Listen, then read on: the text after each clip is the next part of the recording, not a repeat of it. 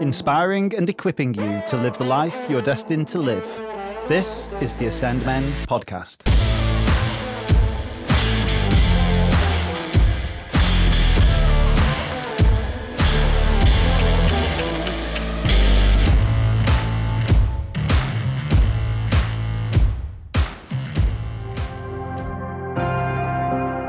To kick off our month focusing on mental health, we are privileged today to hear from Ben Slater.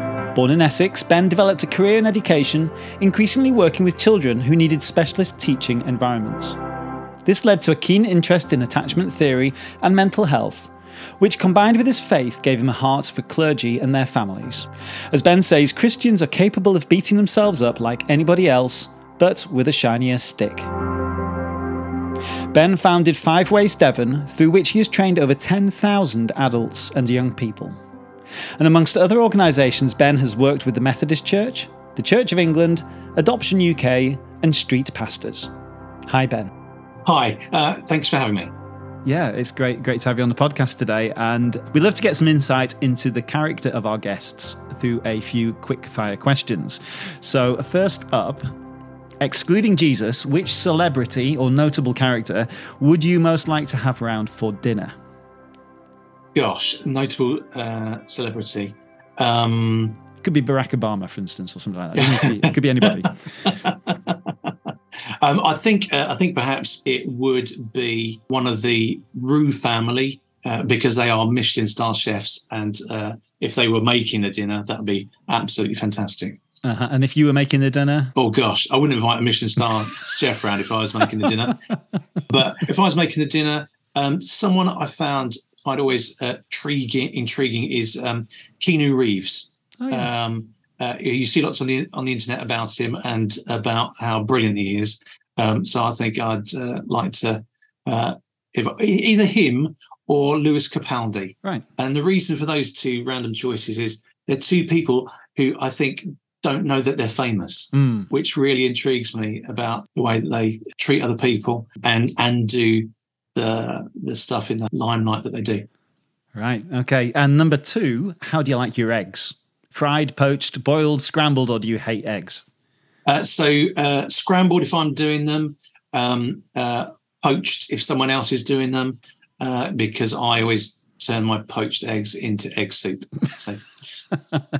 and the third question uh, Can you think of a time when you succumbed to peer pressure? Um, I think that period would be described as most of the 80s when I was, uh, when there were particular uh, fashion uh, essentials. There was uh, Farah jumpers. It was when Bermuda shorts started to make a hit after Wham wore them in a video if you're listening to this and you need to Google any of these cultural references, then then enjoy your enjoy your youth.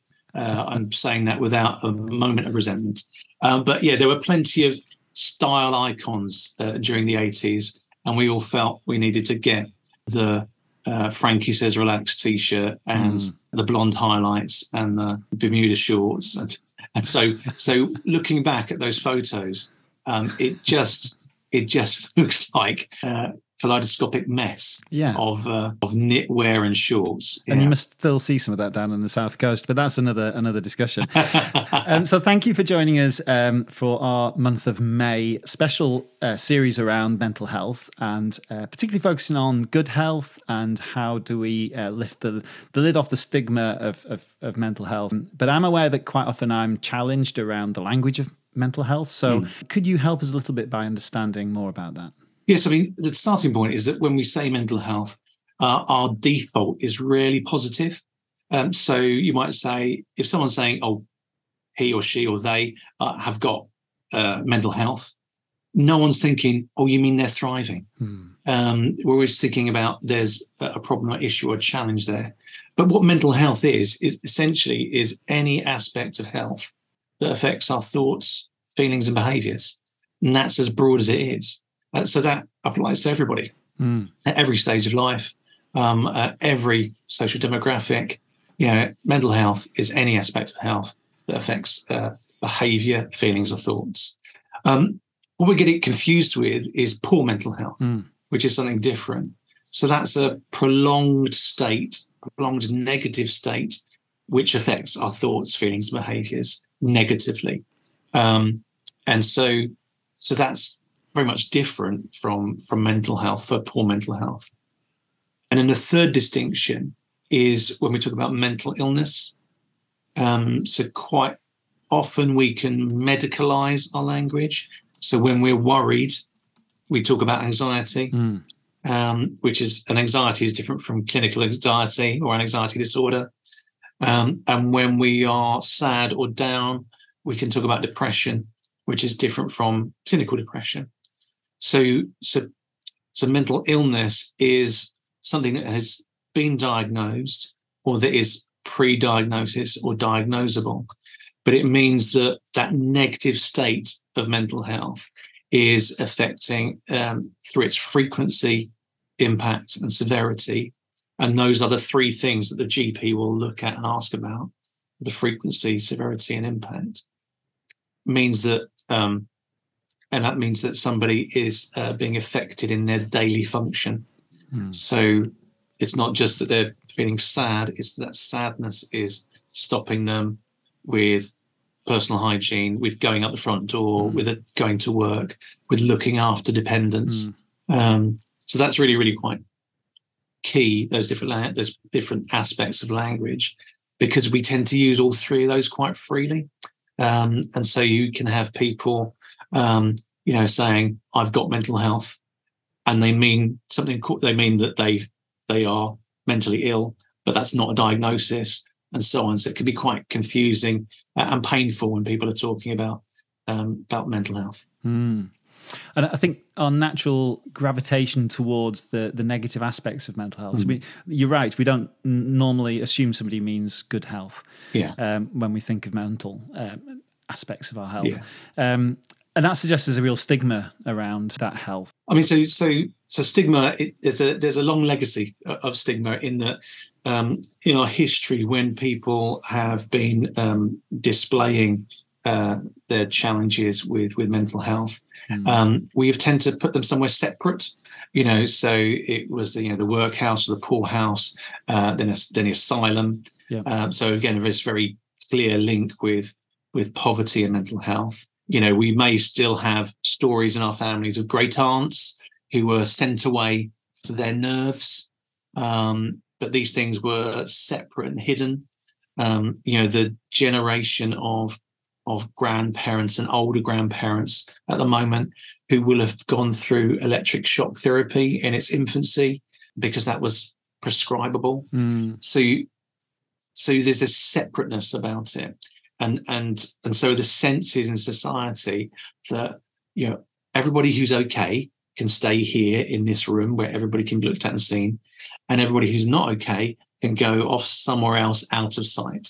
Mm. Um, and so there's there's a huge amount of stigma around it, and and all stigma is really, especially self stigma, is uh, three main messages, and the three main messages are: I'm bad, I'm weird, it's all my fault. And and those messages are ones that we can send to ourselves, but they're also messages that we can transmit mm. um, uh, in uh, to other people. You know, mm. talking about someone needing to go off and take their happy pills, mm. or saying they're, you know, they're uh, they're not the shy, sharpest knife in the drawer. Um, they're saying that they're schizo or a psycho. Yeah, all those things are really reductive. And the impact of stigma is that we prevent people from getting help. Because mm. because who's going to want to say something to somebody else mm. if they're afraid that on top of everything that they're dealing with and struggling with, they're going to be called schizo or psycho, yeah. or they're going to be uh, have these extra layers of shame piled on top of them. So really important yeah. that we think about um, the person and what they're experiencing, rather than using uh, uh, using essentially their illness to label them. Yeah. Um, you know, if if you broke a leg, we wouldn't call you a broken leg. No. Um, we'd say you have a broken leg. Um, and it's that that difference. We're not calling people by the thing that they're suffering with. Yeah. You, you've talked about recent history in mental health and Mm. great aunts and asylums and, and those sorts of things. Um, but there is a long history of mental health, I guess, as long as people have existed. And, Yeah. and actually, when we look at some of the characters in the Bible, you know, we look at Job, who, uh, if anybody ever had a reason to be depressed, it was Job when his life within within a day just turns upside down. But also David, some some big names like Elijah, who did some incredible things. But in one one Kings nineteen four, he says, "I have had enough, Lord. Yeah. Take my life, for I am no better than my ancestors who have already died." Yeah. I mean, he's like rock bottom there. Yeah. Um, so, so the Bible uh, obviously has some examples of people. What what does the Bible say around mental health? I mean, it's, it's really interesting, isn't it? Because because where yeah, if you were to to search the word mental health, you wouldn't find it in the Bible. But there's such a huge breadth of human experience within the Bible, uh, and that's really really important. Um, and I find it interesting as well that when we when we read the Bible, there, there's there's rage, there's uh, there's depression, there's low mood, there's people coming to the end of their own resources, uh, people praying for death, people, you know, there's people, there's like, there's a whole book in the Bible called Lamentations, Hmm. right? Which basically means the book of sobbing, you know, so, so there's this whole range of human experience. And yet if somebody came into maybe one of our church services, what you'd have is, is worship and affirmation. Hmm. Um, and, and, and some people might say, well, actually, where, where's the space and where's the room for my rage, for my Yeah. sadness? Where's where's the where's the place for my tears in this service? And so, and, and you know, I'm not I'm not criticizing worship or anything like that, but we just need to be aware that the the, the Bible, you know, reflects this huge range of uh, human experience, and perhaps our services don't always do that Hmm. um, which can be can be challenging for people. I love the example of Elijah, and I love how God uh, treats Elijah. Um, you know, so Elijah marches out in that desert, and he's there's a certain amount of uh, decision making that he makes because he leaves his servant and he leaves his his donkey, you know, and he goes out alone. So there's he's not going to have any provisions with him. Hmm. It, it's you know he is taking a one way trip. And when he meets God in that place of where he comes to the end of himself and say says, you know, just I've, I've had enough. I've had enough. Hmm. Where his ability to cope has been overwhelmed by the challenges he's facing and the pain that he's facing. God doesn't God doesn't chivvy him up with a you know a scripture or anything like that. he says, you know, it's all about sleeping, eating, and drinking. Sleep, eat, drink, sleep, eat, drink, until his strength is back. And I love that that he is um, his physical needs are are important Hmm. in the restoring of his mind and the restoring of, of uh, I mean, his faith is always there, but restoring, you know, a functioning and actionable faith. Yeah. Um, and the and then the first meeting with God after that moment is in a still small voice. Yeah, and there's huge, yeah, sort of earthquakes and lightnings, things that Mm. split the ground. But God is in that close personal space in a cave Hmm. um, and and there's something that is really caring and intimate about that Hmm. um, for restoring somebody um, and and then the first question that is asked of Elijah is what are you doing here you know not accusatory but Yeah. what are you doing here what, what, what are you doing what are you doing in the desert what are you doing here Yeah. and God, God knows the answer. God knows, knows the answer to that one-way walk into the desert. Hmm. So it, it's this incredibly intimate conversation between somebody that is at their last, Hmm. and there you have the life-giving God having a conversation in a cave with, uh, yeah, and restoring, yeah, restoring a man of faith. Wonderful. Uh, it's, it's actually quite beautiful. Yeah. In our, our discussion before we, we started recording, you were talking about the Good Samaritan as well. Was there, Hmm. was there something you wanted to bring out around that story? Yeah, so there's there's a it's a really key conversation between um, between Jesus and a and an expert in the law, um, and and I as a as a Christian and a, a mental health uh, practitioner and instructor, and also uh, as a uh, as a person who trains faith communities, um, I'm becoming back to that passage more and more. And, and essentially, there's a, a, conversation where where somebody says, "What what do I need to do? What do I need to do to get this eternal life?" Um, and uh, effectively, Jesus says, "Well, you're an expert in the law, so so what, tell me what it says." Um, and bearing in mind the hundreds and hundreds of verses there are that this expert in the law would have had access to, he pretty much instantly comes up with two. So you can guess that he's been thinking about this quite a lot. And he comes up uh, from uh, one in Deuteronomy about loving the Lord your God with all your heart, your, your mind, all your soul, um, and uh, and then he comes up with um, the law in Leviticus, uh, which is treat your neighbor as yourself. Um, and so Jesus says, "Yeah, that, that's that's great. That that that will definitely work." Yeah. Um, and there's this pause because for the expert in the law, all this seems too unconditional. and there's something around those two verses which talks about grace. So, so when we talk about we, you know, we're serving the Lord with all our heart, mind, and so on and so on, that is that is feels fairly limitless. mm. um, but it's not it's not an earning. It's it's a it's a a way of deepening relationship. Mm. Um, and uh, and a way you know that is an offer to lean into uh, a limitless God. Hmm. Um, and how do you lean into limitless God with everything you've got?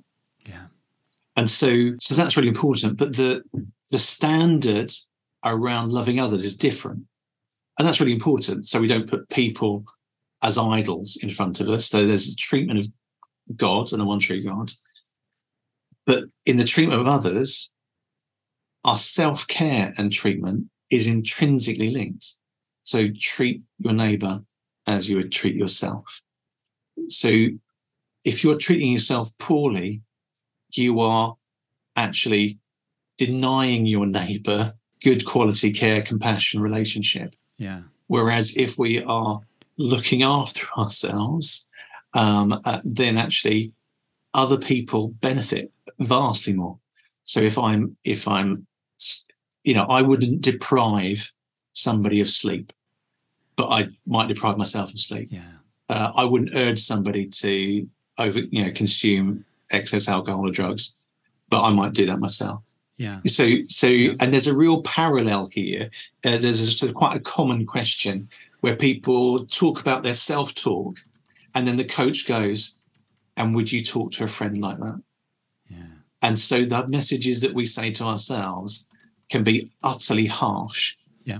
But we wouldn't talk to a friend like that. Yeah. So yeah. I think that there's this beautiful holiness and practical nature in that one uh, in that one sentence of love your neighbor as yourself. And there's a reason why that's been picked up by lots of other different faiths and called the golden rule, mm. because it's it's beautifully balanced. Um, but it means that we are not draining ourselves to the point of not existing so that somebody else can be treated well. Yeah. That these things are intrinsically linked. Yeah. Um, and so that's that's really important because actually as Christians, we are really poor sometimes at self-care because we think it's selfishness. Um, we think it's self-indulgent. Uh, you know, we choose all those other words with self in them that have a negative context and we apply those to ourselves and say, actually, uh, you know, self care is a bad thing. No, self self care is the foundation of mission. self care is the the foundation of uh, uh, you know of reaching out to our communities because you want to be able to do it today and tomorrow. But that's not that's not self reliance. Mm that that thing of you know leaning into God with everything you have, lean into limitless God with everything you have, means that all you've got left is grace. Mm. And so I think living in grace is the biggest act of self care. Yeah. So so there you go, guys. Uh, uh, number one takeaway from today: live in grace. Look after yourselves. Self care is important. It's not selfish. Self care is essential. Um, I, I, I, really like what you're talking about around integrity between how we treat others and how we treat ourselves. Yeah. And you were talking earlier around the kind of stigma of the language and yeah. I'm bad and I'm weird and it's all mm. my fault. So that's kind of self narrative. Yeah. And I guess what you're saying there is that we sometimes put that onto other people. So, so maybe as we start to wrap up our time together, mm. is there is there something a challenge you want to lay out to us around how we talk about ourselves and how we talk about others? Yeah, and so so when we're looking around us, we can quite often when we're especially in in urban context, we can find people that that are uh, or see people on the street that are maybe displaying uh, different behaviors, whether they're talking to themselves, uh, whether they are um, walking a different way, whether they have involuntary tics and so on. And the the big challenge and shift for ourselves in our minds is that is actually to move our first thought away from what's wrong with a person to what's happening with this person hmm. because because this person is is not outside uh, the remit of god and not outside the purview of god not outside the kingdom of God. Mm. So something needs to change with us, uh, with our fear of what's different outliers, which we also see in the Bible. Mm. You know, uh, people, uh, Jesus meeting with people who are outside the village, out in the remote sticks, living in graveyards. Yeah. And so, but I also encourage people to, to, if it's one simple thing, is that when we're looking at other people to catch that thought of what's wrong with them and turn it into what what's happening with them. Mm. And that for me is the first step towards um, practical compa- compassion. I'm not saying that we should replicate our medical services or anything like that, but one of the biggest things we can do is to be a safe person when we're approached and somebody is maybe displaying mental health distress. They're a safe person who's not making things worse you know, doctors have a principle of do no harm, uh, and we should be looking at that in terms of our our interactions with people of, of doing no harm, doing no spiritual harm. So, two takeaways from today. One is self care is so important, and grace is is the ultimate of that.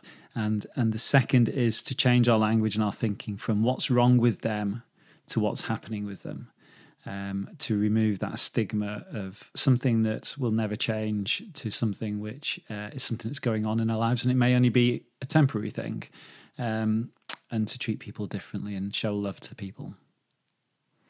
Thank you, Ben. It's been an illuminating conversation today, and uh, I'm sure there are lots more questions that are now coming into people's minds and maybe we should have a follow-up later in the year or something and, and address some of those through q&a or something. But um, it's been great talking with you. Thank you for all that you've done over the years with uh, with your county with the people in devon but also through the, the children who've been in your care over the years and uh, and the, the impact you've had in the church and in other organizations too. So thank you very much for all the work that you've done and for changing the perception that we have of uh, of mental health Thank you very much for having me. And, and for those that are listening, just one thing is that um, it won't always be like this. Um, and, and that is really uh, the assurance that was spoken over me uh, and helped me. Um, so uh, it is my privilege to, to speak it over you via this podcast. God bless you, Ben. Thank you. That's it for this Ascend Men podcast. If you've enjoyed this content, please share it with a mate. To make sure you never miss an episode, subscribe to wherever you get your podcasts. Together, we are stronger.